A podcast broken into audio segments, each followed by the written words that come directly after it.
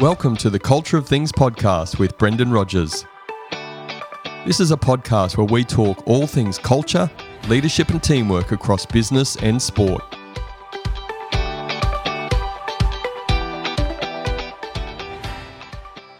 To all our loyal listeners, the Culture of Things podcast will now have specific episodes produced for YouTube. To ensure you don't miss out on this exclusive YouTube content, head over to YouTube, click on the subscribe button, and hit the notification bell. Now, let's get into the episode. This is my conversation with Gary Rodriguez. Gary has privately coached over 11,600 people worldwide and is internationally recognized as the go to person for personal and professional relationship breakthroughs. Have you ever wondered why some people are better at building relationships than others? The answer lies in something Gary said early in the interview. You bring the relationship with yourself to the relationship with another. This interview will give you greater context to those profound words, and it will give you answers to help you strengthen your own relationships, professionally and personally. Check out my three key takeaways after the interview. I'll also share a coupon code to access a 33% discount on Gary's Building Incredible Relationships online course. This is the Culture Things podcast. I'm Brendan Rogers. Sit back and enjoy my conversation with Gary, where we start by learning about Gary's extraordinary and confronting background. I had a pretty dramatic and traumatic childhood. You know, my mom was bipolar. She was an alcoholic, drug addict, and would attempt suicide every now and again, always when I would find her, always thinking she was dead. And I was, uh, I had a series of events that I had PTSD from as a kid. And because, you know, she had a certain level of, of woundedness, I think I, I it geared me to start looking for resolution. And then I had a lot of trauma as well. You know, I was molested by her from the from the time I was in diapers till I was about eleven. I was raped at fifteen. I was an IV drug addict starting at fourteen to about eighteen, and that was methamphetamine and uh, you know crystal meth and and heroin. And uh, I had this awakening. It was like a it was like a spiritual experience that got me clean and sober in twelve hours. And I was a guy that smoked three packs of Marlboro Longs a day and was shooting drugs and dealing drugs. And you're too young for this, so you probably won't remember. But have you ever heard of a, a Celtic folk singer named Donovan? If you say no, I'm going to cry. But you haven't. I can see. yes and lie. Puzzled look upon your face.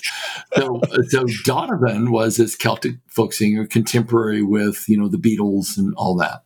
And uh, so my girlfriend at the time bought me front row tickets to go to a concert of Donovan's.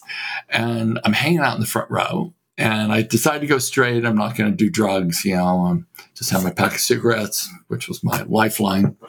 And I'm sitting in the front row, and Donovan comes out and he's tuning up his sitar. And it was the Maharishi Mahesh Yogi days, you know, when everyone wore white linen and sat on a dais of flowers and their sitars, you know.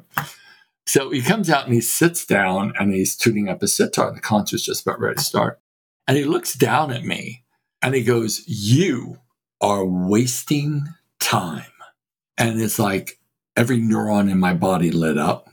Like there's a part of me that knew exactly what he meant. And I sat there going, I'm wasting my life and I'm going to die if I continue down this road. I'm going to die. I'm going to waste my life. So I took out my cigarettes, broke them in half, never smoked again, went home and broke all my needles, flushed about $80,000 worth of drugs down the toilet and had to be dramatic. I'm a Leo, you know, so it had to be dramatic. So I, it was raining out. Of course, it had to be raining. And I just got some water and I went out on a hillside about, you know, two in the morning when I got home from the concert and sat down and you know i'm not a religious guy but i'm a highly spiritual guy i went out on a hillside and cried in the rain all night long and when the sun came up i was a different person and i think through all those trials and tribulations i began to become very very in tune with what causes people to first of all lose their emotional balance become a dumpster fire in relationships ruin other people's lives. Like what caused that and what was it? And what what happened for me was my mother would use me as as her, you know, kind of surrogate psychotherapist from the time I was about eight on. And so she told me in a very cryptic way that she had been gang raped by her father and a group of his friends. And I began to look at everything that she had become was because of unresolved trauma, like deep rooted unresolved trauma that followed her generationally because what was perpetuated upon her got perpetuated upon me. And I began to look at that going, it's unresolved trauma. That's one of the key factors that actually impact relationships in a way that makes them unworkable. It's not that we don't want to be loved. It's not that we are crazy. What it is, is that our hearts have been broken to a point to where we have oftentimes love anchored to pain, our love anchored to rejection or abandonment. And so when love shows up in our adult life, we'll either run from it or we'll sabotage it or we'll push it away. So I began to start looking at okay, if it is unresolved trauma, then, you know, how do I begin to start, first of all, healing myself? And second of all, you know, kind of paying that, that forward. So soon after that happened, and I was out on my own, I began meditating and found a yogic path that I've I still follow today. So um, I've been meditating for about 54 years now, and under this yogic tradition. And uh, I haven't found anything better, so of course I stay where I, I am with that. But that that sort of created this this circle of how do I go up to a high logical level and begin to heal all the things down in my behavior, my beliefs, my values, my sense of identity, my capabilities. And that gave me a, a foundation to work from. But after that, the AIDS crisis hit. And I think this is where I really launched. My whole career was in the AIDS crisis because there was in America, in Southern California, where I grew up, there was no one was doing anything with uh, with AIDS. The government would not fund research, nor would they fund any uh, viable cures for AIDS. It went about six years into into the epidemic, and the government had still done nothing.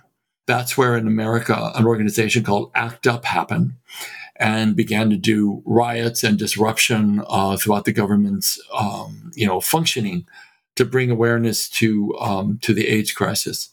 So I started teaching A Course in Miracles for spiritual support with people that would, you know, they were diagnosed, you were dead in three months. And then I did rebirthing, which was a um, continuous looping breath process that released trauma. And I came to the point where I realized I needed something more directional and faster. So I began studying hypnosis to work with the subconscious mind and then uh, neurolinguistic programming.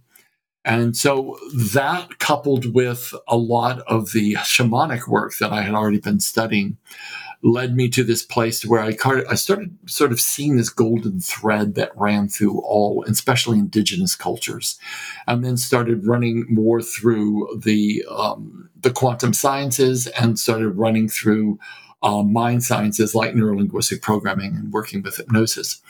And I launched my uh, my coaching career in a you know postage stamp size office and um, just brought in whoever would come and see me. I'd go out on the street and say, "Hey, does anybody have any problems? You know, let me work on you." And I eventually honed some, my, my skills, and you know, I've coached now about eleven thousand seven hundred people worldwide. So I have a lot of you know, I got a lot of practice in the trenches, so to speak. And I developed a trauma resolution technique that decodes your nervous system in anywhere from like 10 to 20 minutes. And it decodes it permanently, like you won't be able to get the trauma back in the same way with the same emotional punch ever again. It's a permanent change. I discovered it quite by accident. I'm currently writing a book on that. And, um, and that's kind of how I got the whole engine started was through a lot of kind of, you know, pain and suffering like most of us have. I mean, I don't think I'm necessarily unique. But I think what my goal is, what my life purpose is, is to find methodologies that are not laborious, that are, you know, getting results fast and helping people make permanent change. That all collides in this one beautiful thing called a relationship. You know, you bring the relationship with yourself to the relationship with another. I know there, there's this, this question that was asked to me. What is the ultimate purpose of relationships? And some people say, oh, we always to have kids and propagate my genealogy and you know leave a legacy of my DNA here. Personally, that never interested me at all. However, what did interest me was that I don't know if you've ever read any of Carlos Castaneda's work on the teachings of Don Juan, the Toltec master there. But Don Juan would say that we all live in a bubble of our own reality.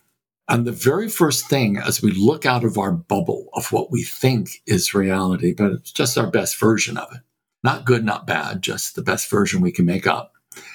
But what we see is a reflection of our own face on the inside of the bubble as we look out into the world. And when I read that, I was like, well, that's pretty spot on. And so I believe that our relationships are very, very similar to that, that metaphor of looking out of the bubble of your reality and seeing your own face. So in relationships, you will see things about yourself that you will not see anywhere else. You will understand some of the heartache, some of the pain that you carry, some of the anger that's deep down inside that you carry that has gone unresolved. I mean, I'm like a guru when I'm single. I'm a dumpster fire when I'm in the relationships. so I have worked very hard on being in a relationship that I happily, successfully have maintained for 20 some odd years. And um, it has not been without sweat, blood, and tears, but it has been me facing myself and of which, you know, I wasn't always comfortable looking at those shadow parts of myself. But if you want a great personal development seminar or you want a great leadership seminar, get in a relationship and make a commitment to yourself that you'll be the one that will hold the relationship together and return yourself back to love in that relationship rather than fight for being right.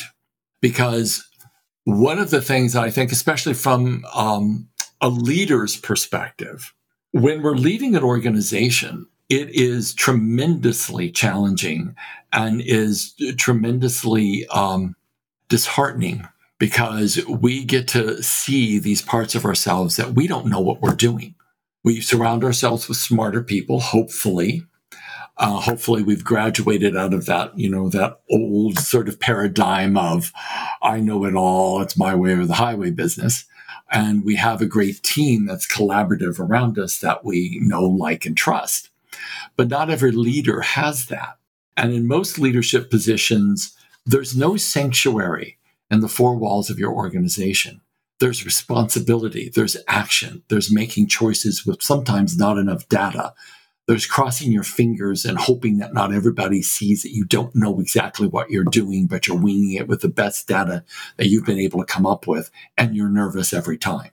Now, that is a place I've been there. I've run companies, you know, with several hundred employees, and and it's it's difficult.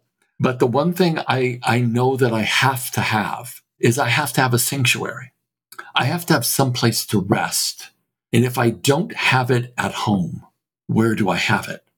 So many leaders find themselves burning out in multiple ways because they generally starve their love and attention from their from their home, from the people that are literally most important to them, because they have nothing left to give once they walk through those doors except for a bottle of bourbon.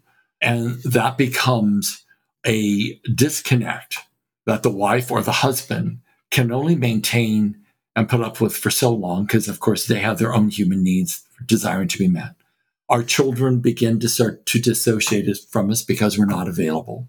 And they make up their own belief systems. We have to remember that children, regardless of their age, are drawing conclusions because we are meaning making machines. And when they see us completely absorbed in something, are on the phone pretty much 24 7, and we're not playing with them, we're not engaging with them, we have detached ourselves from our loved, you know, our loved one, primary partner, then the children know exactly the cohesion or the disconnect of the parent because that is where they get their psychological safety is seeing the parent engaged and loving towards each other.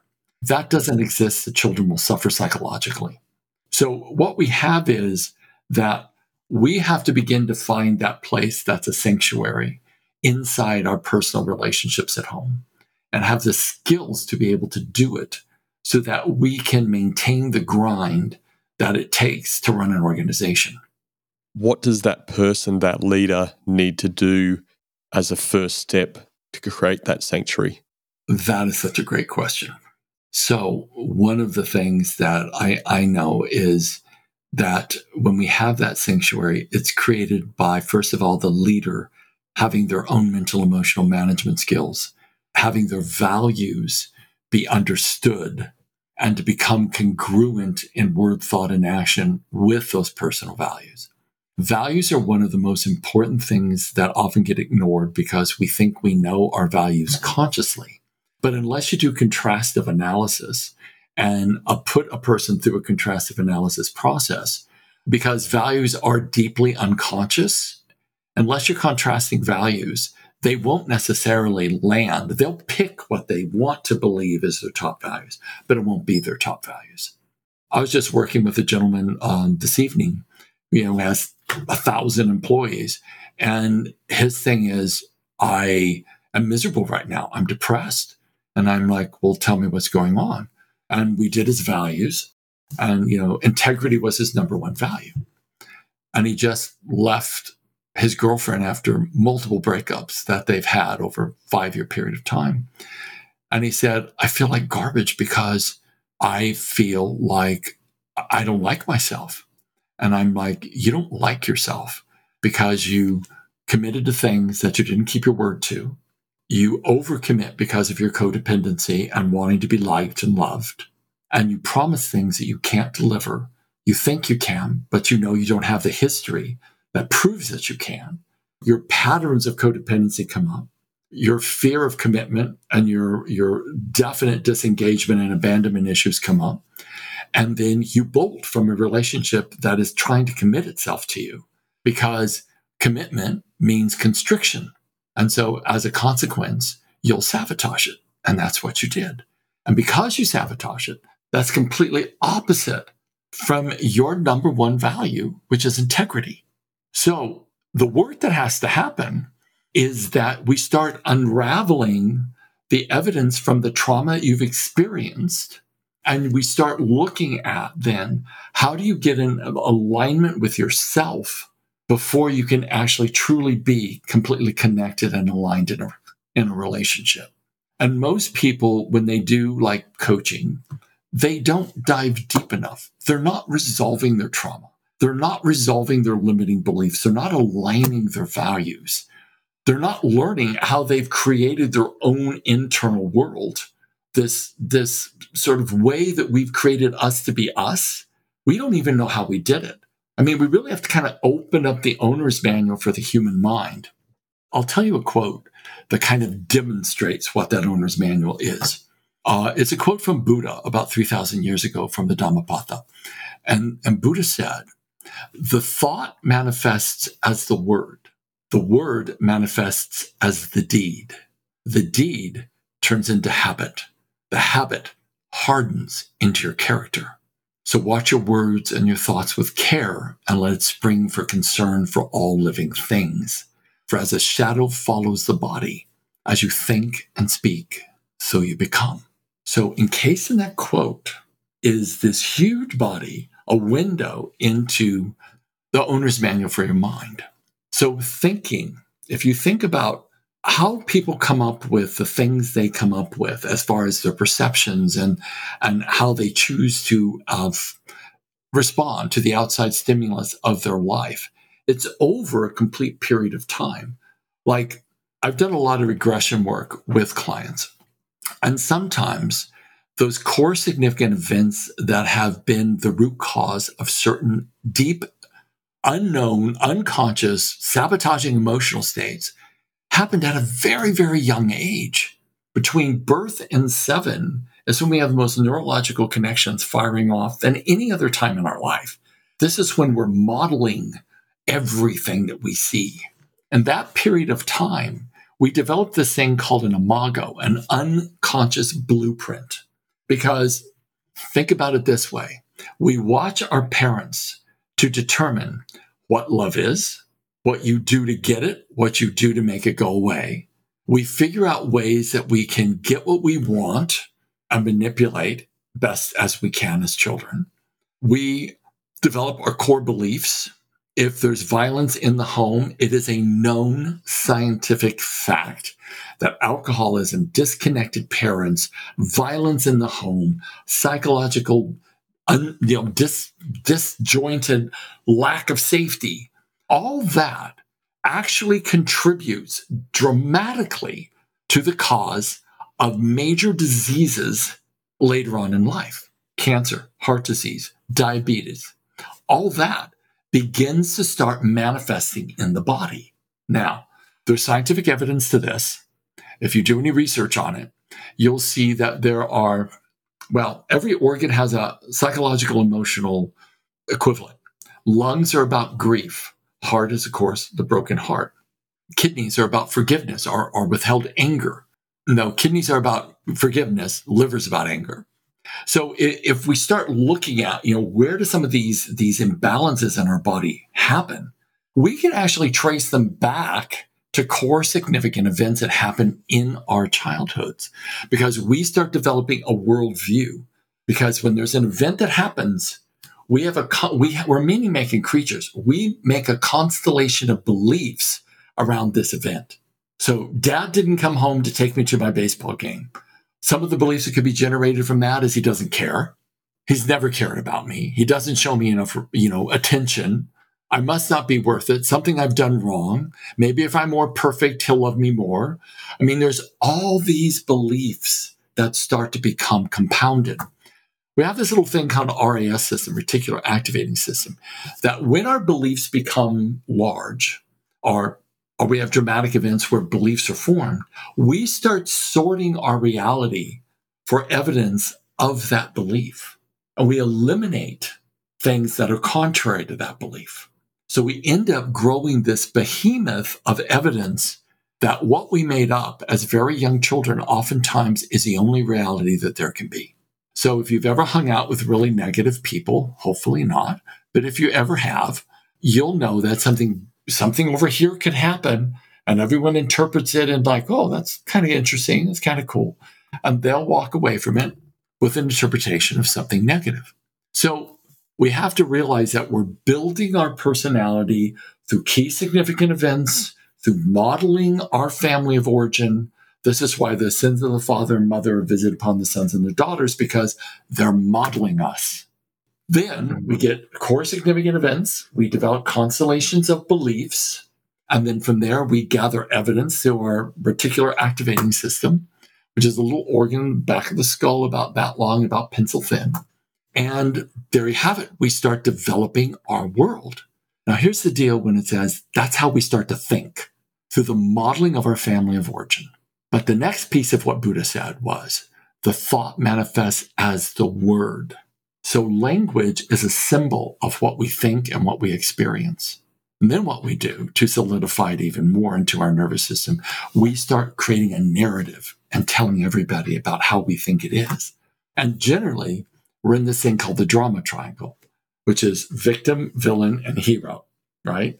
So then we're running our narrative and running our narrative. And as we run our narrative, we are forming a movie inside of our heads when you have internal representations coupled with language, we start forming these neurological connections which form superhighways of neurology in our body. Our thoughts are electrical charges that follow the path of least resistance. So the most conditioned neurological pathway is what we form into a habit. And then we habitually believe, think, and speak until it hardens into our character. And then we have what we have in our personalities. We're just attempting to survive our environments as children, but we end up creating something else. So, unless we begin what I call the great unraveling, unless we begin this process to actually return back to what this this core aspect of who we are, you know that that little buddha inside of me that walks around and hugs trees. Not that i would do that anymore but i may. The bottom line is you know i just want to be this this guy that contributes great things to people and and have as positive impact as i can. So when i dance out of my body at the end of my life i can look back on the planet and see millions of lights lit for something that i've done. I mean that's my objective but, you know, we all have to decide, you know, we have been given a deck of cards, well, a hand of cards. And this technology I'm talking about wasn't even exist in existence when your parents were young. Well, I'm going to really date myself. Maybe your parents, maybe it was, but it wasn't for mine.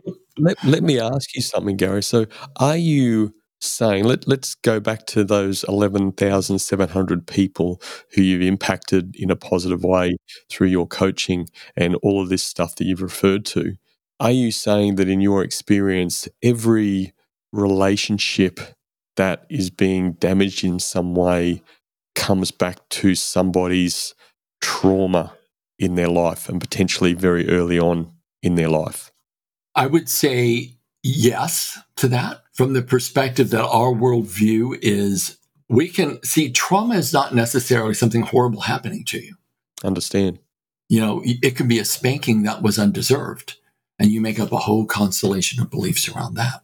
It could be, you know, a mother that oh, that was so depressed that she she couldn't engage with you and it could be around you growing up feeling that that women will all or have this very big longing for massive attention from women because you never got it and you always yearn from it from a key principal uh, figure in your life female figure in your life. So these things that kind of drive these qualities inside of us that we don't understand why we feel the way we feel why we are pulled in the direction that we're pulled all those will go back to something deeply unconscious and so we have to become, I think, quite curious as to my own self leadership. What is the unraveling I require to do so I can show up with as pure heart rather than a product of my conditioning and a product of me modeling the dysfunctions of two parents that, of course, you know, they didn't know any better either. So, how can I begin to stand on the shoulders of the ancestors that came before me and hold up the light and say, I'm going to be the one that does it different. And there, there's more information now on how to open up the owner's manual for your mind than there ever has been on the planet before. So I keep thinking, well, then anyone who's hanging out now, get curious. Because if you do enough exploration, you can begin to heal those things that have really been un like you haven't been able to figure out why the emotions are what they are, why you have certain fears or certain desires that sometimes become overwhelming. What's driving those things? They just don't come out of out of nowhere. Like what drives that? And so if 90% of us rest at the subconscious level and we're sitting back going, I want to be fully potentialed, but why aren't I? Why do I have all these sort of anchors on my feet, seemingly holding me back. So I go to Tony Robbins and I, I read, you know, John Maxwell and, you know, it's all about leadership and I have to be self aware. Well, what I'm talking about is self awareness on steroids. Because if you're not self aware of what, what the deeper emotional drivers are, what your unconscious beliefs are, that's running the show underneath your conscious desires, you're not going to get very far you're going to get pretty frustrated, tell you the truth. And eventually you'll give the one fingered salute to all leadership development because none of it is diving deep enough. Can we unpack that a little bit more around let's open let's open the owner's manual guide for the mind. Let's link this back to the great unraveling, but let's start and again you, you correct me if my starting point is is not quite accurate, but to give some context for people listening and watching on YouTube, I'm a leader in a leadership role and I'm having a relationship challenge with somebody in my team. Can you give, in your experience, can you give some what a what a common scenario may look like in that, and then what we need to start to unpack around the great unraveling, and then we'll move to how do we progress that forward? Give some actionable items that we can move forward with. How does that sound? I'm all over that. So this is multi-layered and it's context dependent. Okay. It really does depend on the leader. There are some leaders out there that really have it together and they're doing the right thing in their leadership roles. There's no doubt that there's foundational skills that really have to be, you know, enacted. And so those are standard. I'm not going to speak to the standard qualities of leadership, but it, this is more for the leader that has this sense of, I want to be massively effective but I'm not getting yet the buy in or the respect that I need to be able to influence effectively.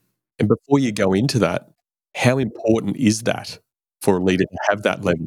I think it's very important because when you think about what teams actually do, they model the leader. If they don't respect the leader, then what happens is that the leader becomes ineffectual. I've seen this over and over and over again in executive teams. The one thing that I think is important for leaders to understand is that it takes a very long time to win the trust of someone and one conversation to destroy it.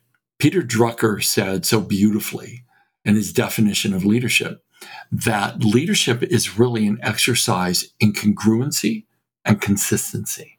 So if it's an exercise in consistency and congruency, what drives that? And we'll tie that back to the Buddha quote. First, there was a thought, then there was a word, then there was the deed, then there was the habit, then there was the character. So, obviously, at an unconscious level, there's things operating in that particular individual that is destroying or showing up incongruent, not consistent, that does not build the trust and the buy in of their team. One conversation, oh, that's all it takes. To nosedive a person's credibility in the eyes of a team because everyone is watching you. To figure out whether you know what the hell you're doing and whether they're safe or not whether it's viable to stay with this company because you have a great leader running it and they're going to go through the storms that inevitably happen. And I feel trustworthy that this leader will guide us on the way. You don't have that. You don't have consistency and you have people leaving for other jobs. So the very first place for someone in a leadership position to do is notice whether they have their own mental emotional management skills or not. And if they do not have mental emotional management skills, then they absolutely need to get them. And let me speak a bit about that. And before you just go into that, how do they know if they do or don't? Based upon the respect and buy in they have of their teams. Makes sense. And the next step of that, we have to remember that let, us put it in, in, in a family metaphor executive team, mom and dad, older brothers and sisters, your management team, and your supervisors. Below that are the youngins, right? And we have to remember that the management team is the brand ambassador of the vision and the values and the mission of the executive team if the managerial team is not invested in and they're given a deep enough dive into their own leadership potential, they will not be able to represent the brand of the organization. A company's profit center is when the end user meets the employee of the organization. It's generally a lower end employee. And yet the least amount generally of investment dollars goes into that level of the organization in training. They are the profit center. Those are the ones that says to your customers, we have a great set of values. We have an incredible mission. I'm hysterically happy to work here because we have a purpose and a vision. And I'm excited to change the world through my contribution to this company because it's so fabulous. And if you don't have that, then you have cracks at the top and the executive team to execute their vision. And remember, a crack at the top is a tsunami wave at the bottom. So this is why alignment is so vitally important in an executive team, like priceless. You don't have alignment. If people aren't taught how to think collaboratively and problem solve collaboratively at the top, then you're going to have fractures throughout. And I go through an entire process to install that at the top. And then secondarily through the managerial team. Because my whole perspective is that there's genius at every strata of the organization. If you just are making changes at the top and you think you've got it all because you're so smart, you need to wake up because there's going to be stratas of the organization below you that are going to see that solution that you're coming up with, and they're going to see it from their perspective and add another dimension of identifying risk and solution to those particular solutions you think you're so smart creating at the top, they're going to have a whole nother place. And they're the ones that are being deeply impacted in operations and strategy to roll out your solutions at the top, you better include some of them. You better have representatives from all that, wherever that solution touches your teams, you better have members of those teams included to help with the problem solving so that they can add a dimension of how that's going to impact their departments. Because they'll see things you'll never see, and they have experience you don't. Think about it this way when someone builds something like a solution, they're the last ones to tear it down. But when they're given a solution, first of all, you don't engage their innovation. You don't engage their heart and their imagination, nor do you show them respect. So what you what you ultimately do is you condition, which should be the fuel of your succession planning, you condition them to not think. So, why would you not be empowering people across the stratas of your organization? And why, if you ever want to leave the position you're in and finally retire, knowing that you're leaving your, your baby in the hands of someone that comes up the ranks, because as soon as you bring in another executive from some other company, they come in and change everything and ruin the culture in about three months. So if you're bringing people up and training them to think and showing them, having them model how you do it and have them be involved, you actually start then securing your succession planning.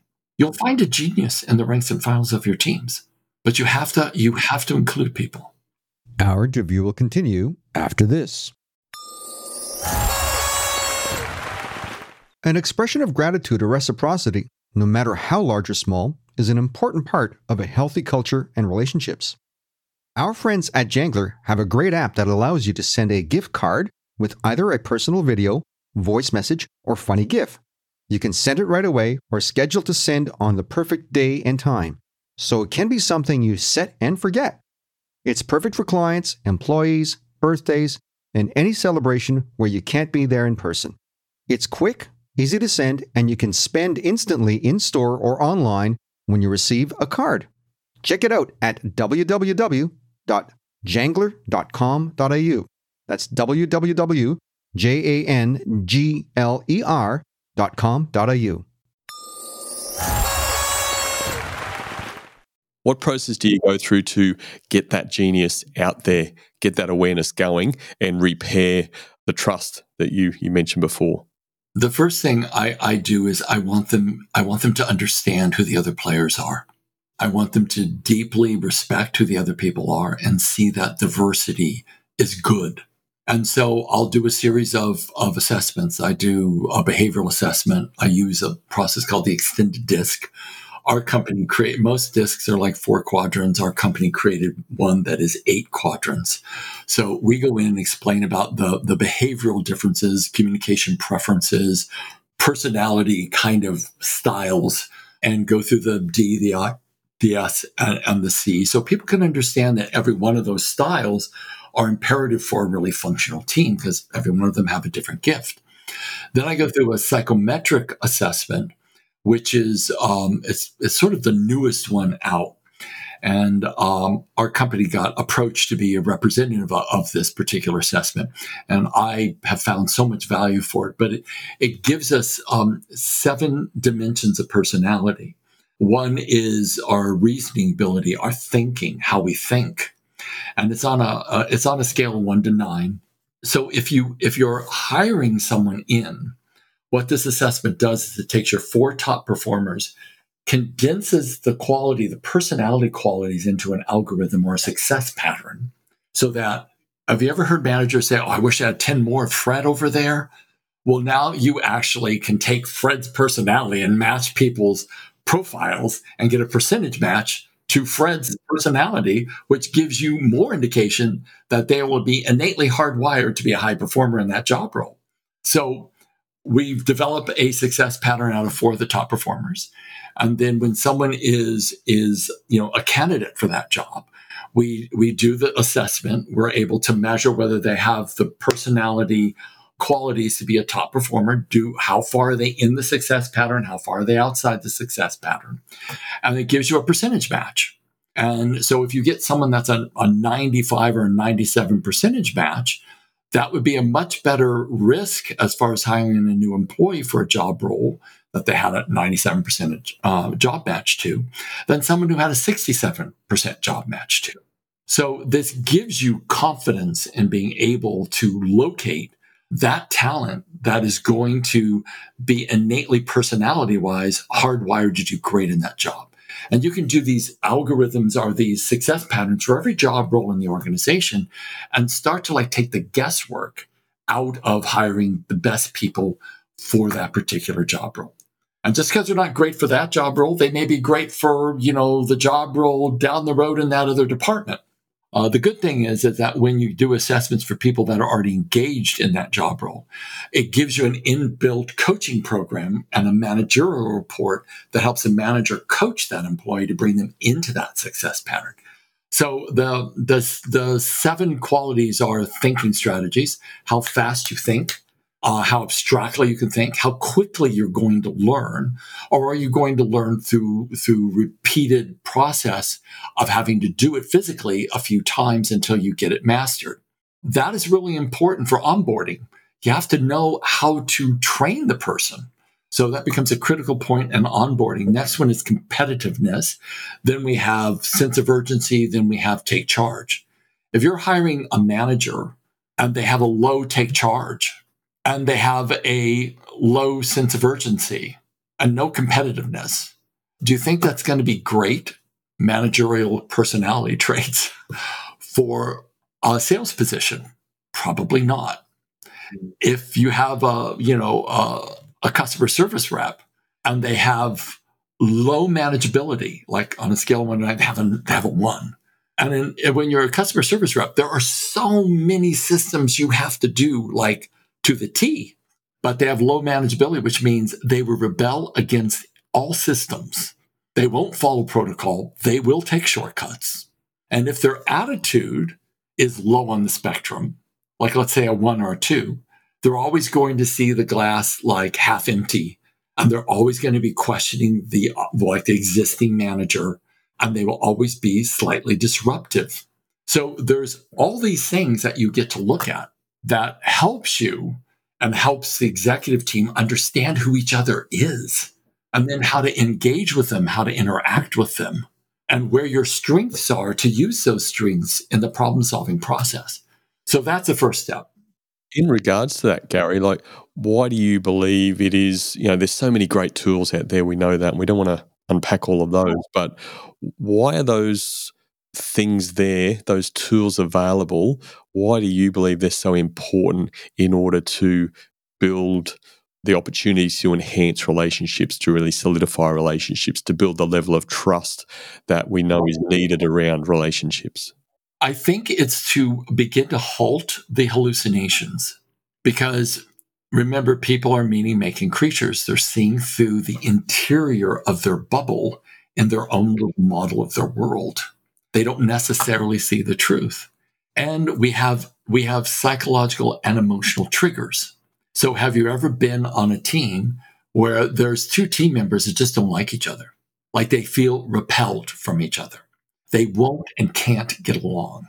It's because there is some sort of emotional trigger happening that actually is quite disruptive to them being able to work through or work with that person. I used to work with a gentleman that was um, a high level attorney in American Honda. And what happened to him was he had deep unresolved issues around growing up with a real critical father. He'd fly to Japan and sit in, in you know, executive meetings. And as soon as the high level Japanese executives would start to ask him questions, he would freeze like Bambi in the headlights. And part of it was because he associated male authority with the demeaning behavior that his father and the verbal abuse his father always wielded on him.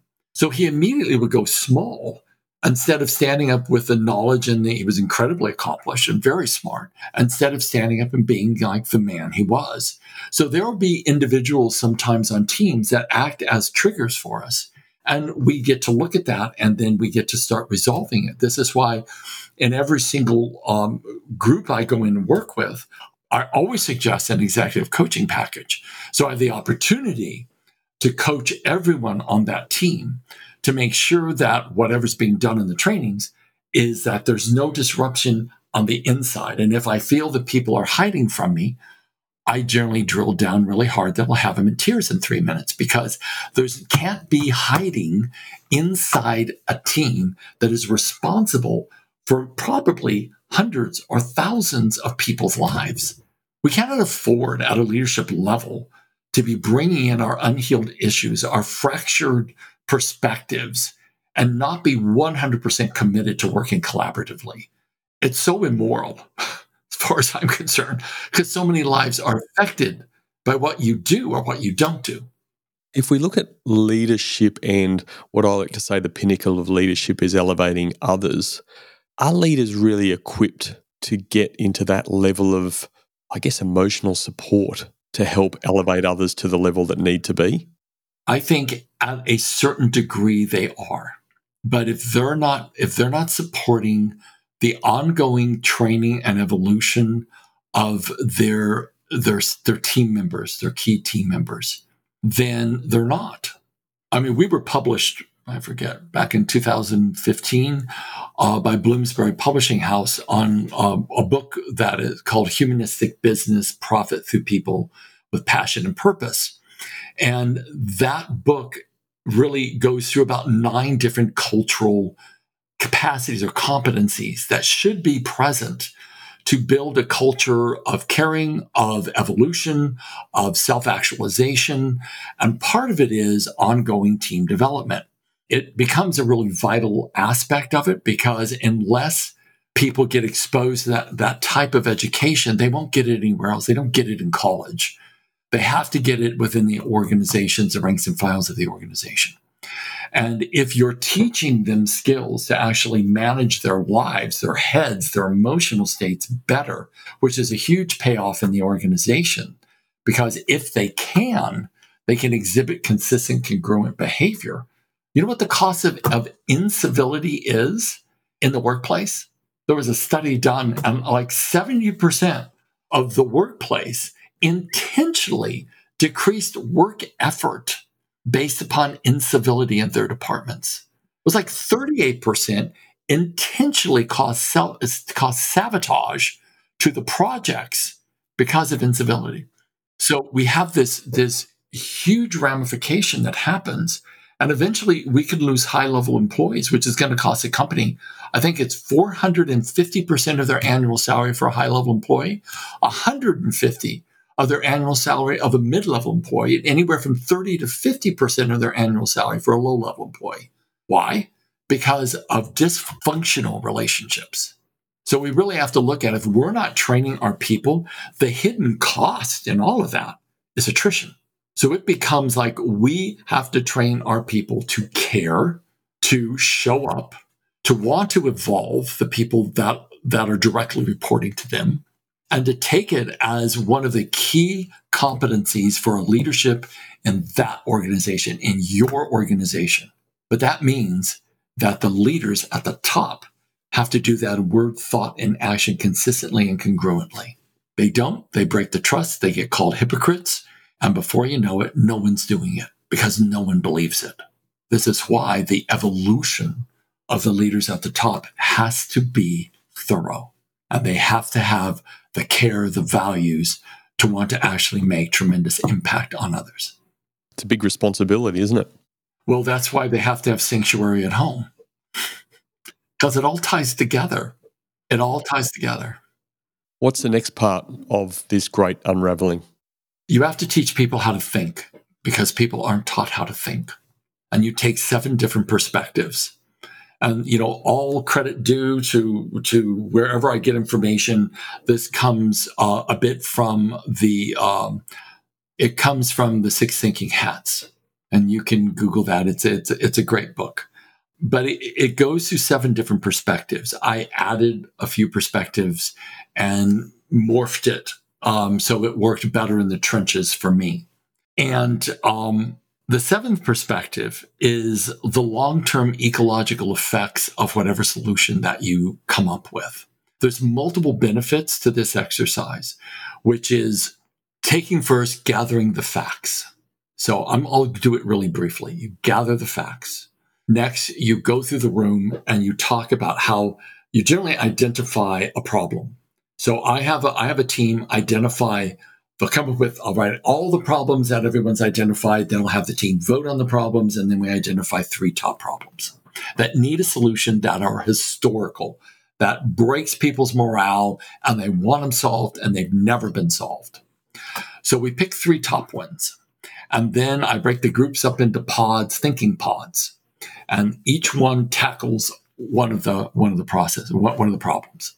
We oftentimes have three teams tackling one problem when, when the group's big enough. We go through seven thinking strategies, gather the facts, go through the room, and tell how the, that problem that you're tackling has impacted you emotionally. Now, that may not sound like a, an important step, but it is vital. I was working with a pharmacy chain, chain in Australia and when I went in, the CEO pulled me aside before we started took me out into the hallway and he said, You better know what you're doing because the company's going to die today or it's going to be saved. And it is in your hands. So you better know what you're doing. and I'm like, Fair enough you know. so walked in, and the first thing I did, like, these are good Aussie blokes, you know. It's like a punch up is just as good as a you know problem solving process yeah. as there is, you know. So, and some of them hadn't spoken to each other in over a year, and they were siloed, and the group that wasn't speaking was angry. And they thought the like the executive team was gouging the prices and doing all kinds of stuff that they weren't doing. So we get down and I go to the, I go to the door and I lock the door. And I said, okay, I use bad language too, because I kind of have to use bad language in Australia. like relatable. yeah, I'm very relatable. I had to get credibility, Brendan. I had to get absolutely, credibility. Absolutely. So, so I said, you know, I've locked the door. I'm the only one with the key. No one leaves. No one leaves until these problems are resolved. I don't care we're here three in the morning or five in the morning. I don't care. No one leaves until we put out a solid effort to resolve this problem. And then I said, and we're going to go through the room and I'm going to ask you how this problem that we've identified as a core problem to solve, how that's impacted your life. And if you even try to divert that question, if you attempt to nullify your emotions and not be authentic and transparent with them, I will drill down on you so hard, I will have you in tears in three minutes. So I fundamentally said, don't F with me. so let's start. Because you have to get dominance, boy. You have to go in there and like you you've got to be a rougher dog than they are. And uh, we started going through the room speaking about that particular issue. And by the time we got to the middle of the room, not to frighten everyone, because people get frightened by emotions. I have no idea why. But by the time we got to the middle of the room, the whole room had tears rolling down their face because what they were realizing is that all the people that they judged, all the things they thought about that this person was this and thought that and believed this, their actions were this, they realized that they were all in the same pain. They all had the same heartache. They all wanted the same ultimate outcome was resolution. That one step brought the whole team to this collaborative resonance of emotional agreement. It was like a beautiful thing to watch. The next step is going through a risk assessment. Like, what are the risks if we don't resolve this?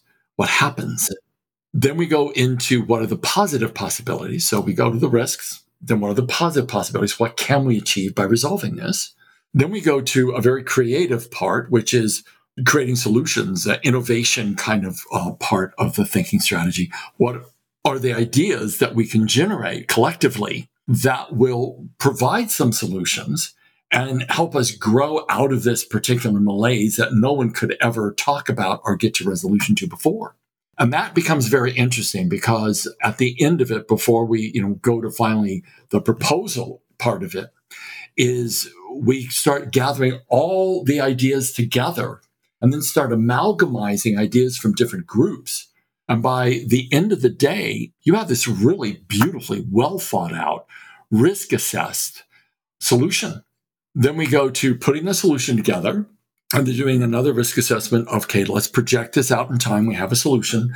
Let's project this out in time six years from today. What are the risks of this? What are we not seeing that we might need to see? Native American culture is very interesting. They, they have said you never make a decision about anything unless you analyze the effects of that decision seven generations after you. If our world governments would do that, we would be in it, would have a very different world. So once that's done, we go into an alignment process. And there's there's a variety of different um, qualities to that. There's the versatility principle, where we bring in this has nothing to do with gender, but has to do with the qualities of leadership of both feminine qualities and masculine qualities, like decision making, action, you know, making sure that it works, all masculine. Feminine qualities would be caring, making sure there's inclusion, having collaboration. So between that, we always drive for what is the versatility principle that we can bring to the table. So our leadership in this is actually very well balanced. The next thing is a thing called Shuva, which is a process of uh, literally communication and acknowledgement, especially when people are presenting proposals that they're invested in, because you want to encourage it always.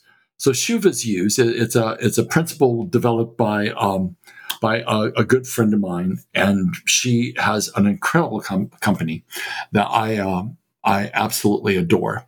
And she wrote a book called Align Core Alignment, and it's it's it's worth a read definitely.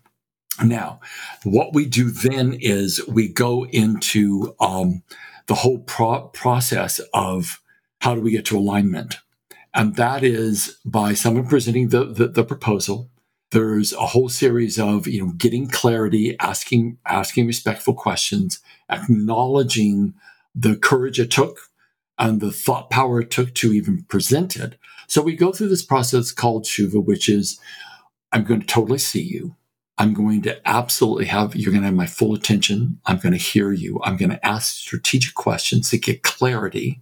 So it's like, I'm going to compliment. I'm going to ask questions to get clarity.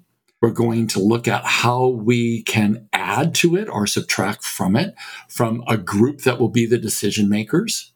And then we get commitment. So that, that commitment goes through a very particular voting process. But but Shuva is used throughout. So we're always giving this sense of acknowledgement and this sense of inclusion, asking strategic questions just to make the proposal better. So once we get done with all of that, then we do a vote on it. And that process then will be looked at being rolled out into operations and created part of the strategic plan. Uh, this is something that I think if people were taught how to think and come to consensus, um, our, our historical problems would be way less. People would finally see movement have more faith in the leadership. Because remember when you asked before, Brendan, how did leaders sustain this sense of influence? They people have to see movement out of the malaise of historical issues that have never, ever been addressed, fundamentally because people haven't known how to do it. So when the leader becomes deeply involved in understanding their own self leadership, the congruency they have to live from, the values they have to demonstrate, knowing that the upliftment of people, the evolution of people has to be a prime concern, They have mental emotional management, and that's a whole nother training that um, that happens where I go into a variety of different techniques from transformational language to a thing called submodalities, the language of the brain, to being able to resolve key significant events. Content free, so it's corporate appropriate, content free that people can facilitate each other and just learn these techniques so that you learn how to self facilitate yourself to lower the charges and the triggers you've got emotionally so that you can show up more congruent and more consistent. Now, not that this wouldn't help your relationship at home, so you can have that sanctuary when you go home, but it absolutely would. So, all of these techniques are interchangeable between creating that sanctuary at home, creating more respect, and I will say buy in and performance from your team members. Because when you start to evolve, everything starts to change. It doesn't happen to you, it literally happens from you, from your thinking, like Buddha said, and your words, and your character that people want to model. And if they don't want to model it, you need to earn their desire to model you. Very well said. I want to go back. There's a couple of things that really stand out for me around that process you've taken us through. The first one is how important to relationship building, or even in the example you've given, relationship repairing, is choosing a problem, a real meaty problem to solve together. I think it's vital. I think it's vital because um, people become exhausted by leadership not making movement in breaks in the operations or the systems that cause them tremendous either overwork or drudgery or emotional pain because it is so antiquated. People become disenfranchised and they feel uncared for.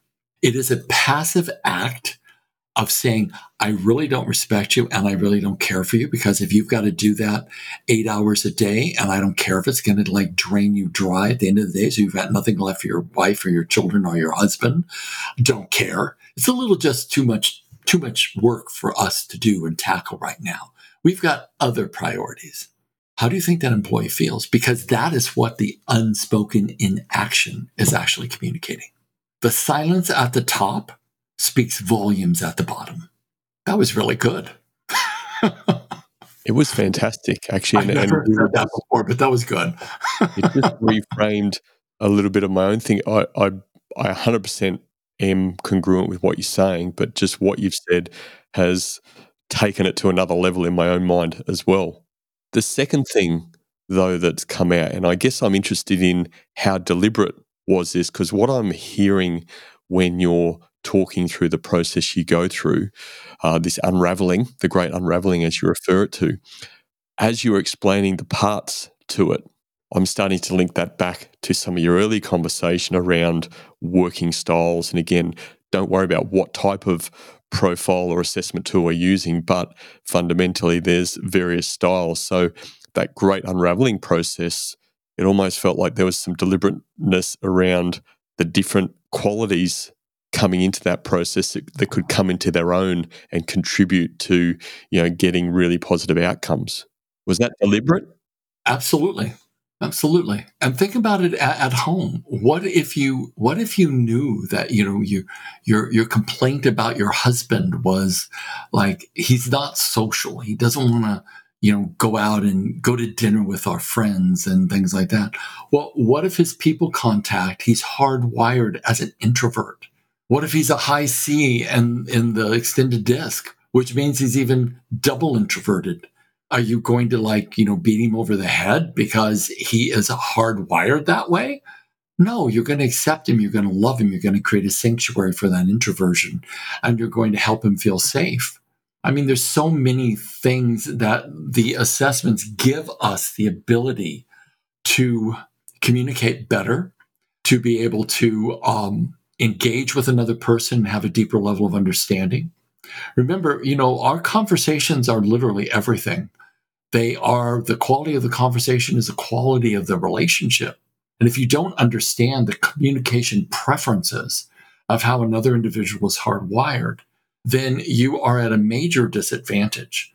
A lot of the companies that I work for, I go in with the with the MX and I go in with with the DISC, and I work with the managers and I say, okay, every one of your employees gets to go through these assessments so that you understand how to best coach them, how to best engage with them, how to best inspire them, how to best motivate them based upon their preferred communication styles. And so that you understand even how to train them. If they had a three in reasoning ability, you're going to train them different than someone that has a nine in reasoning ability. If they have high, high, high competitiveness, you're not going to put them in charge of a team because they're going to be all out for themselves. But if they were in the middle of competitiveness, that would be a much better sort of match for being a team player. So all of all of these these indications of personality starts to give you insight into what kind of job match they're going to be for the role that you want them to take. If you're going to promote someone, the worst thing that organizations do say, "Oh my God, this guy's so great at his job. He's incredible. Let's let him run to the the department. Let's make him a manager." Worst, stupidest thing people can do. Fabulous at their job, horrible as a leader running people. So, what requires to happen is we require to know more around our, our employees than we've may have invested in before. You start learning that piece of the puzzle, everything starts to change and your managerial style improves. We're both, I guess, preaching to the converted, let's say. This stuff's super important. We get that. We know that. We use it. What objections do you get from people who you may be looking to work with around putting time into relationships and you happen to use some assessment tools around that, which they may have used before and not got the benefit from or the benefit that they wanted to get from it.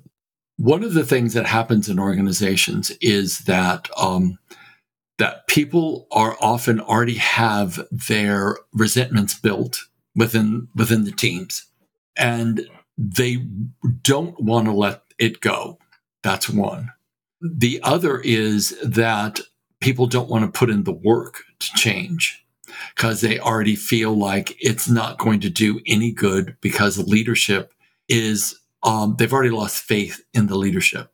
When I see people disenfranchised and disengaged, which is the most, which is the biggest problem, they're disengaged because they're disillusioned with the, with, with the leadership that they don't care enough to apply. That's the biggest thing that I run across is that they don't care enough to change. They don't care enough to apply the skills because they're already, I've got one foot in and one foot out, or I don't care enough about them, or I'm pissed off at them. And I don't want the company. It's not my highest goal. I'm going to come in here, I'm going to earn a paycheck, and that is about as much effort as I'm going to put in. I'll do my job to the to you know an acceptable level, but I'm not going any further than that. So that's the biggest part of it. So part of what has to happen is management, especially the leadership team, has to evolve and not a fluffy little, I'm going to read a book and hear a TED talk. Not, oh, have you read this latest book on leadership? I get very irritated by that. Annoyed is the word. It, it's you have to go deeper. You have to change. I often tell leaders that this company's position is in right now is a reflection of you, of your beliefs, your commitment, your drive, your heart, your soul. That's what's being displayed in front of you. If you're going to practice extreme ownership, you better own that. And you better look hard and deep at yourself. It's like, oh, I, I need like five other of these people, you know, and everything will be good. No, dude, it's you. It's you. What scares people, leaders in particular, in moving forward on the journey like that? Oh, that's easy. They think they're a fraud. I can't tell you how many times I've run across that one. A fraud in what way? That they don't actually know all the intricacies of what they're doing. They don't have confidence in themselves one eye's looking forward and the other eye's looking behind them to figure out who knows what they what who knows that they don't always know what they're doing and granted all of us have been there all of us have done that i most certainly have, have done that but i what i i know that i have done in past companies that I've run is gone in and said, I don't have the answer for this. And I will literally go out like in one company, I had like you know, a couple hundred employees, and I went out to the warehouse. I said, We're having a we're having a team meeting. We had a team meeting. I said, We're losing about, you know, fifteen thousand dollars a month on this equipment repair costs. I don't know how to solve it. I don't see a way out of it. I want to give bonuses for Christmas, and I'm being shackled because we have so much equipment repair costs going out of our of our profits. So I want to, and this is before I knew any of this. This is before I was a consultant, and I just said I need to get what your ideas are around this. There's 200 people here. Let's come together, get in groups, talk about it, figure it out. Let me know what you come up with. And these are like at, at the time, these are five, six, seven dollar an hour employees. It was a long time ago when that was a good wage. so not like I'm like a switch shopkeeper or anything. That was a good wage back then, like you know, 40 years ago. So um maybe it's longer than that. But they came back and and like this, these guys that I was paying like five bucks an hour, I was paying these equipment repair guys like 50 bucks an hour they were small engine repair people. And I was like, what do you mean you're small engine repair people and you're out doing manual work right now out in the field and you could be in the house correcting all this and saving us like thousands of dollars a month. And so we just changed everything. We had a couple uh, truck mechanics. We had two small engine repair guys. We're like, bring them in house. And, um, and we saved thousands and thousands and thousands of dollars over, over that year because of that. People have answers. The leading question I just have to ask then is how important is vulnerability in a leader in order to build that connection, the ability to connect with people, particularly people in their team? I think vulnerability is fine. And I think it's I think it's important because because people have to view the leader as human and they want to care for them. And the more sometimes the more vulnerable you are, the more people will like care. But if you're not taking massive action, solving historical problems, moving the needle on things that have haunted the team members in the trenches of what you're attempting to do because you haven't been able to figure out what's broken in your operation, then that is where, if you haven't done that, you can be as vulnerable as you want and it's not going to mean anything because they're not going to care. Oh, look, he has a tear coming down his eye. I don't give a shit quite frankly, I'm like, I'm suffering every day because that guy won't take action. So it's really what you're saying. My understanding of what you're saying, it's a combination of both that character and the ability to be vulnerable, but you also got to have a level of competence that you're going to solve, help solve problems. It's that whole versatility principle. No, you have to have the masculine merge with with the feminine and that's yeah that's not gender those are archetypes. And it becomes really really important that that occurs. But you got to take massive action. Most importantly you have to see where people are suffering and do your very best to solve it. And if you don't have the expertise to do it gather your teams together go through a thinking strategy problem solving part get consensus get alignment and roll it out into a solution. Stop wasting time. Gary one other thing i want to ask you before we start to wrap this up is in regards to relationships, we've spoken a lot about the leader and the, the self responsibility and that level of self awareness. What ownership or what onus is on the other party, given that a relationship you know, at a minimum requires a couple of people? Okay, so you're speaking about in an organization or in a marriage or in a partnership? In an organization. Well, I think everyone has the same level of responsibility that CEO does. I think they have the responsibility to to come up to the best expression of their congruency and consistency and value alignment that they can. Whatever the, the, the CEO is taking on as a personal responsibility, every single representative of the leadership team needs to come up with a similar commitment and same education so that everything that's coming down the, the levels of leadership is about we're going to make this company the best company to work with because we're going to show up with installing the best cultural competencies that we can, beginning with we're going to move the needle on things that have been frozen for so long so people don't suffer so much. We're going to create educational formats and genuinely care about the evolution of each person. We're going to dream manage our teams. We're going to find out what your dream in the organization is. And when opportunities come up, we're going to keep you in mind to move into that position going through an assessment to see if you're a great job match for that position, but we're going to move you and help you evolve and not only your education, but your professional skill level, perhaps even manager, managerial duties, but we're going to evolve you as a human being. I always remember that, that I loved more than anything that company I worked for, that pharmaceutical company in, in Australia I worked for. I could almost like, I get teary thinking about the CEO. I do. I, do, I get teary and uh, I'm a little verklempt right now. So, because I, I just remember I trained his whole entire team. I don't know how many how many people were there, but it was like a conference room full of employees. There was probably at least 100, maybe 150 people there. And he got up and said, he had such faith in me. He was such a beautiful guy and said, I don't know what Gary's going to do, but I know it's going to be great. And he said, I don't care if you're with us for 30 days are 30 years. I want your involvement with our organization. I want your life to be better from your association with us. Stay as long as you want, go in a month. I just want whatever you take from our organization to make you a better human being. And I thought, that's a leader. I still hold him in the highest regard from the perspective that I've worked with a lot of companies who were just like, eh, you know, hire someone else. They're not working out rather than what's happening with that person. Have they had appropriate training? Is there something else occurring that we need to support them in? And there are employees who show up who intentionally, like, I'm not working. And those people are people that need to be repurposed to another job somewhere else.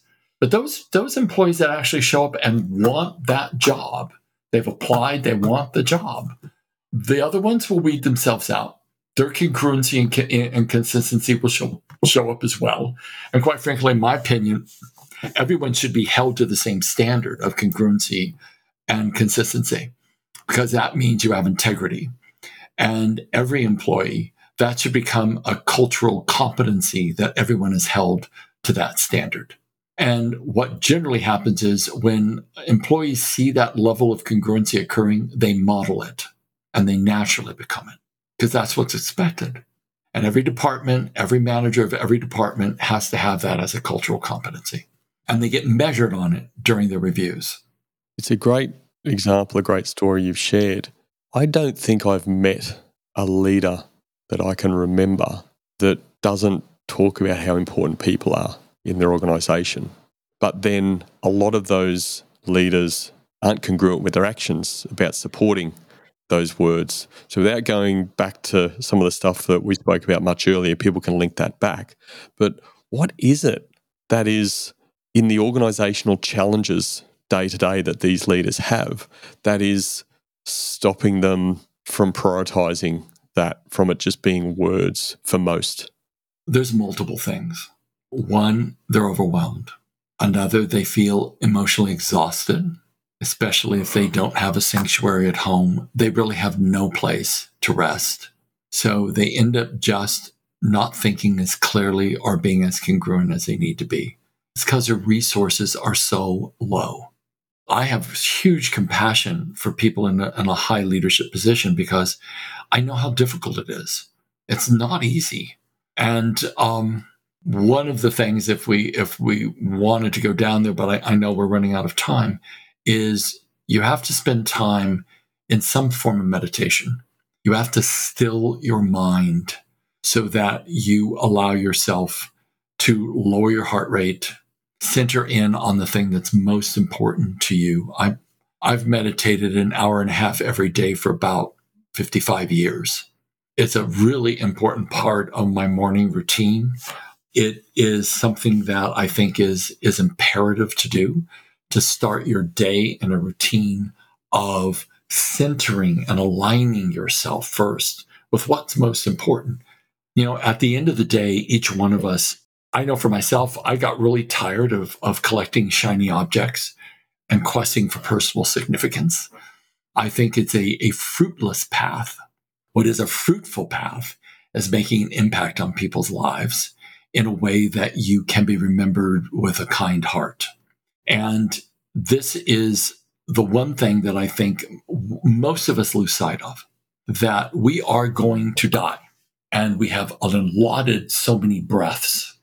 When I was in India, I had a great good fortune of studying with a, a living master. And he would say, every hair on your head is counted. Every breath is counted.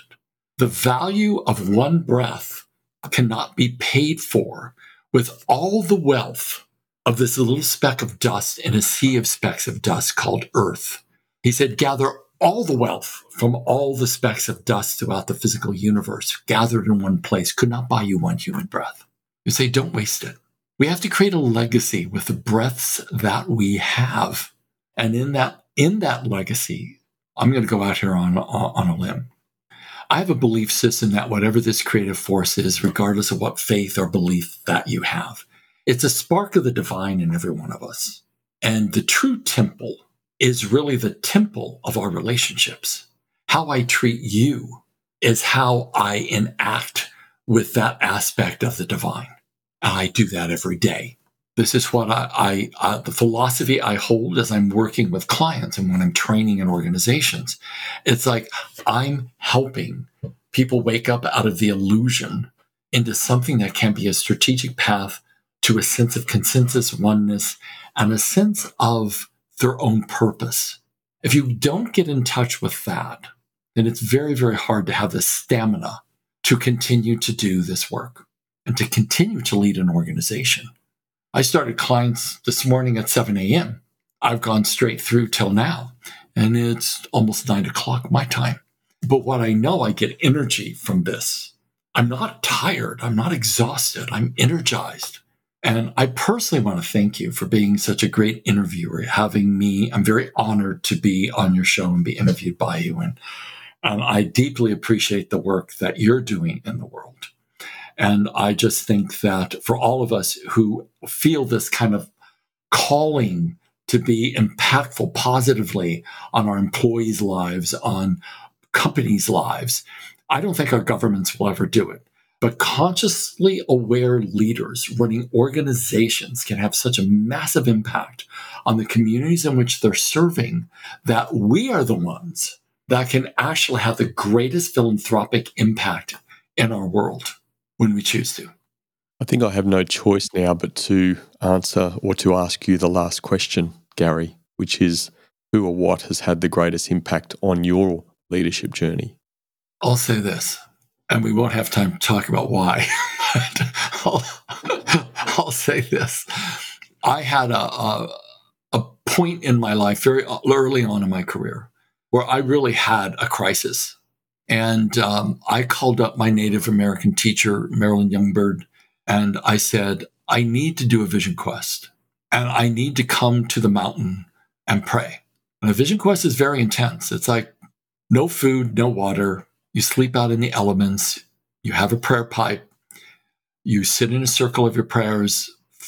For me, this one was four days and four nights with no food and no water and no sleep. And this constant request for whatever miracle I'm praying for to manifest itself. And I was I was in such a state, and I'll share this because it's it's pretty intimate, but I was in such a state because of a really profound betrayal that happened that I said to myself, I can't live in a world like this unless I know that I'm being guided and that something higher as has a place in my life and that it walks before me. I can't, I can't do it. I won't do it. So I made Marilyn promise me that if I didn't get my vision, which she would know because she's this tremendous empath, that I wanted to die. I would starve myself out in the mountains. So I was 9,000 feet up in the middle of, you know, the Rocky Mountains. And I was prepared to die if I didn't get my prayer answered. So she she was so beautiful and so empathic. She agreed to it. She told me later, she said, I agreed to it because you were willing to die for it. And I knew, I knew that you would get your miracle because of the depth of your desire. And I did. You know, I had this miraculous thing happen to me out there with a squirrel, believe it or not. First, there was a bear. You know, I don't know if you've ever smelt the breath of a bear, but it's not fun. I thought for sure he was going to crush my skull and drag me out of my prayer circle and I would be bear food, but he did not. So um, it was a very intense, miraculous, magical experience. But when you want something enough, when your desire is strong enough, and this is, I guess, the closing thing I'd like to say to everybody who's out there leading organizations.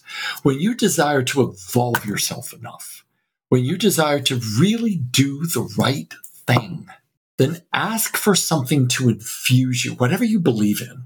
And if it's nothing, if it's the wind in the trees, ask that. But ask for something to infuse in you the strength, the knowledge, the self awareness to do the very best, the very best job you can do to empower and enlighten the people in your organization. Pray for it like your, like your life depended on it. Ask to be guided and trust your gut, and you'll start making better decisions. Do collaborative iterations with teams, get multiple perspectives, but most importantly, align you. I got completely aligned from that experience. And when Marilyn knew I got my vision, she came out to retrieve me from the mountain. We walked back to the sweat lodge in silence. She fed me, you know, marinated buffalo meat and sweet corn. And she had, you know, the fire really warm and hot inside the lodge. And she asked me for my vision. And when I told it to her, we probably cried for three hours because it was so beautiful and so um, so life changing for me. But she accepted my challenge and supported me in this kind of radical endeavor I wanted to do. And for, for that, I am eternally grateful. And she helped me return back to myself. And that alignment was the greatest push personally in my leadership development that I could ever do. So I deeply respect her and uh, blessed that I had the opportunity to work with her. Well, Gary, thank you so much for sharing that uh, intimate story.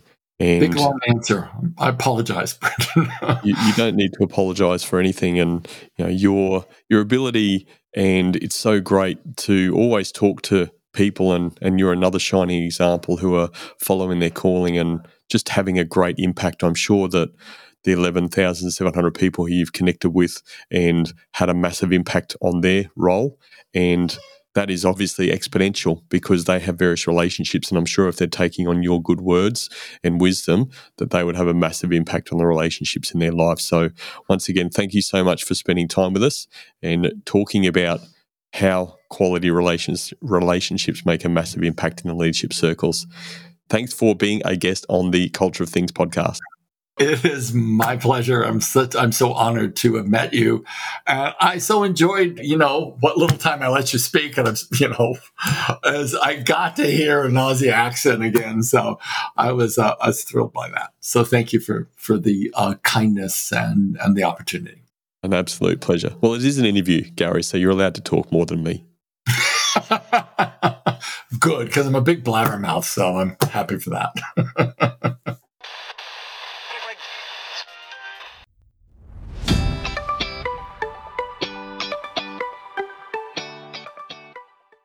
the individual reflection I had re listening to Gary's interview and writing these takeaways was very emotional. My wife and I have been approved foster carers for over a year now.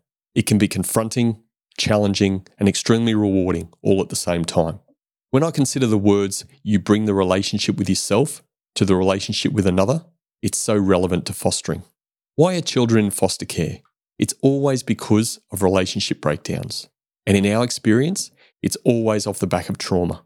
Helping these special little people overcome trauma by loving and caring for them unconditionally is our key focus.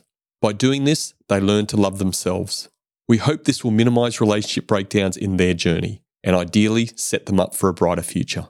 These are my three key takeaways from my conversation with Gary. My first key takeaway leadership is a responsibility. A responsibility mindset drives a focus of serving others. Think about it. So many lives are impacted by what you do and what you don't do. It's a massive responsibility that should never be understated or taken lightly. The best leaders understand it and treat leadership as a big responsibility. My second key takeaway leaders prioritize relationships.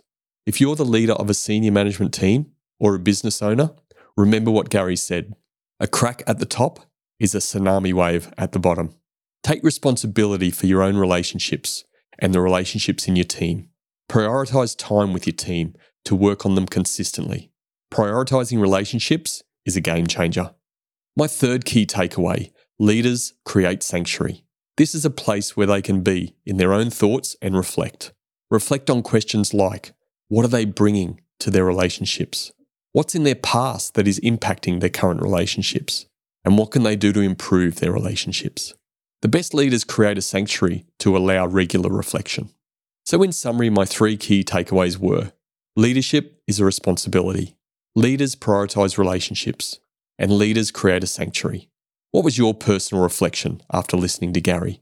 Let me know at thecultureofthings.com on YouTube or via our socials. To get 33% off Gary's Creating Incredible Relationships course, go to garyscourse.com and enter coupon code CULTURE100. That's culture and the number 100. Details are also in the show notes. Thanks for joining me, and remember, the best outcome is on the other side of a genuine conversation. Thank you for listening to the Culture of Things podcast with Brendan Rogers. Please visit brendanrogers.com.au to access the show notes. If you love the Culture of Things podcast, please subscribe, rate, and give a review on Apple Podcasts. And remember, a healthy culture is your competitive advantage.